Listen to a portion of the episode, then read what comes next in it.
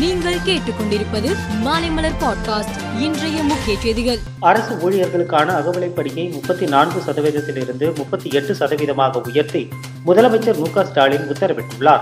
இதன் மூலம் சுமார் பதினாறு லட்சம் அரசு அலுவலர்கள் ஆசிரியர்கள் ஓய்வூதியதாரர்கள் மற்றும் குடும்ப ஓய்வூதியதாரர்கள் பயன்பெறுவார்கள். அகவிலைப்படி உயர்வால் ஆண்டொன்றுக்கு அரசுக்கு இரண்டாயிரத்தி முன்னூற்று ஐம்பது கோடி ரூபாய் கூடுதல் செலவினம் ஏற்படும். ஆங்கில புத்தாண்டையொட்டி கோவில்களில் இன்று சிறப்பு பூஜைகள் நடைபெற்றது. திருச்செந்தூர் சுப்பிரமணிய சுவாமி கோவிலில் லட்சக்கணக்கானோர் சுவாமி தரிசனம் செய்தனர்.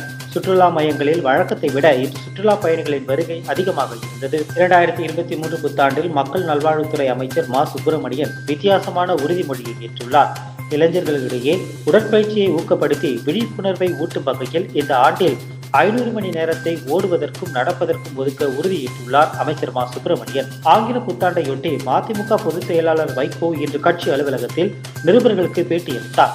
அப்போது பேசிய அவர் மத்தியில் ஆளும் மோடி அரசு பாரதிய ஜனதாவின் ஒவ்வொரு அஜெண்டாவையும் நிறைவேற்றி வருவதாக குற்றம் சாட்டினார். மேலும் சமூக நீதியையும் மதசார்பற்ற தன்மையையும் சீர்குலைக்கும் முயற்சியில் மத்திய அரசு ஈடுபட்டுள்ளதாக அவர் கூறினார். போதை மருந்து கடத்தல் கும்பல் தலைவனான முகமது நாஜிம் முகமது இம்ரான் தனது கூட்டாளிகளுடன் இலங்கையிலிருந்து தமிழ்நாட்டிற்கு ஊடுருவிப்பதாக வெளியாகியுள்ள செய்திகள் பெரும் அதிர்ச்சியை அளிப்பதாக பாமக தலைவர் அன்புமணி ராமதாஸ் கூறியுள்ளார். முகமது இம்ரானை உடனடியாக கைது செய்து நாடு கடத்த வேண்டும் என்றும் அவர் வலியுறுத்தியுள்ளார். ஆங்கில புத்தாண்டின் முதல் நாளான இன்று வணிக பயன்பாட்டு சிலிண்டர் விலை இருபத்தி ஐந்து ரூபாய் உயர்த்தப்பட்டுள்ளது.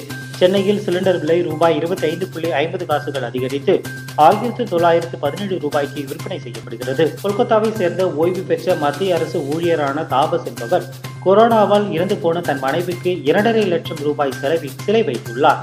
அந்த சிலையை தன் வீட்டு வராண்டாவில் சோபாவில் அமர்ந்திருப்பது போல் நிறுவியுள்ளார். இதனை ஏராளமான மக்கள் ஆச்சரியத்துடன் பார்த்து செல்கின்றனர். தன் மனைவி தன்னுடன் எப்போதும் இருக்கிறாள் என்ற உணர்வை இந்த சிலை ஏற்படுத்துவதாக தாபஸ் கூறுகிறார். ஆங்கில புத்தாண்டு பிறந்த அரை மணி நேரத்தில் உக்ரைன் கீவ் நகர் மீது ரஷ்ய படைகள் சராமாரியாக ஏவுகணைகளை வீசி தாக்குதலை நடத்தியது. இதில் மின் கட்டமைப்புகள் சேதமடைந்ததாக கூறப்படுகிறது. இந்தியன் சூப்பர் லீக் கால்பந்து போட்டியில் நாளை நடக்கும் லீக் ஆட்டத்தில் மும்பை சிட்டி ஒடிசா எஃப்சி அணிகள் மோதுகின்றன.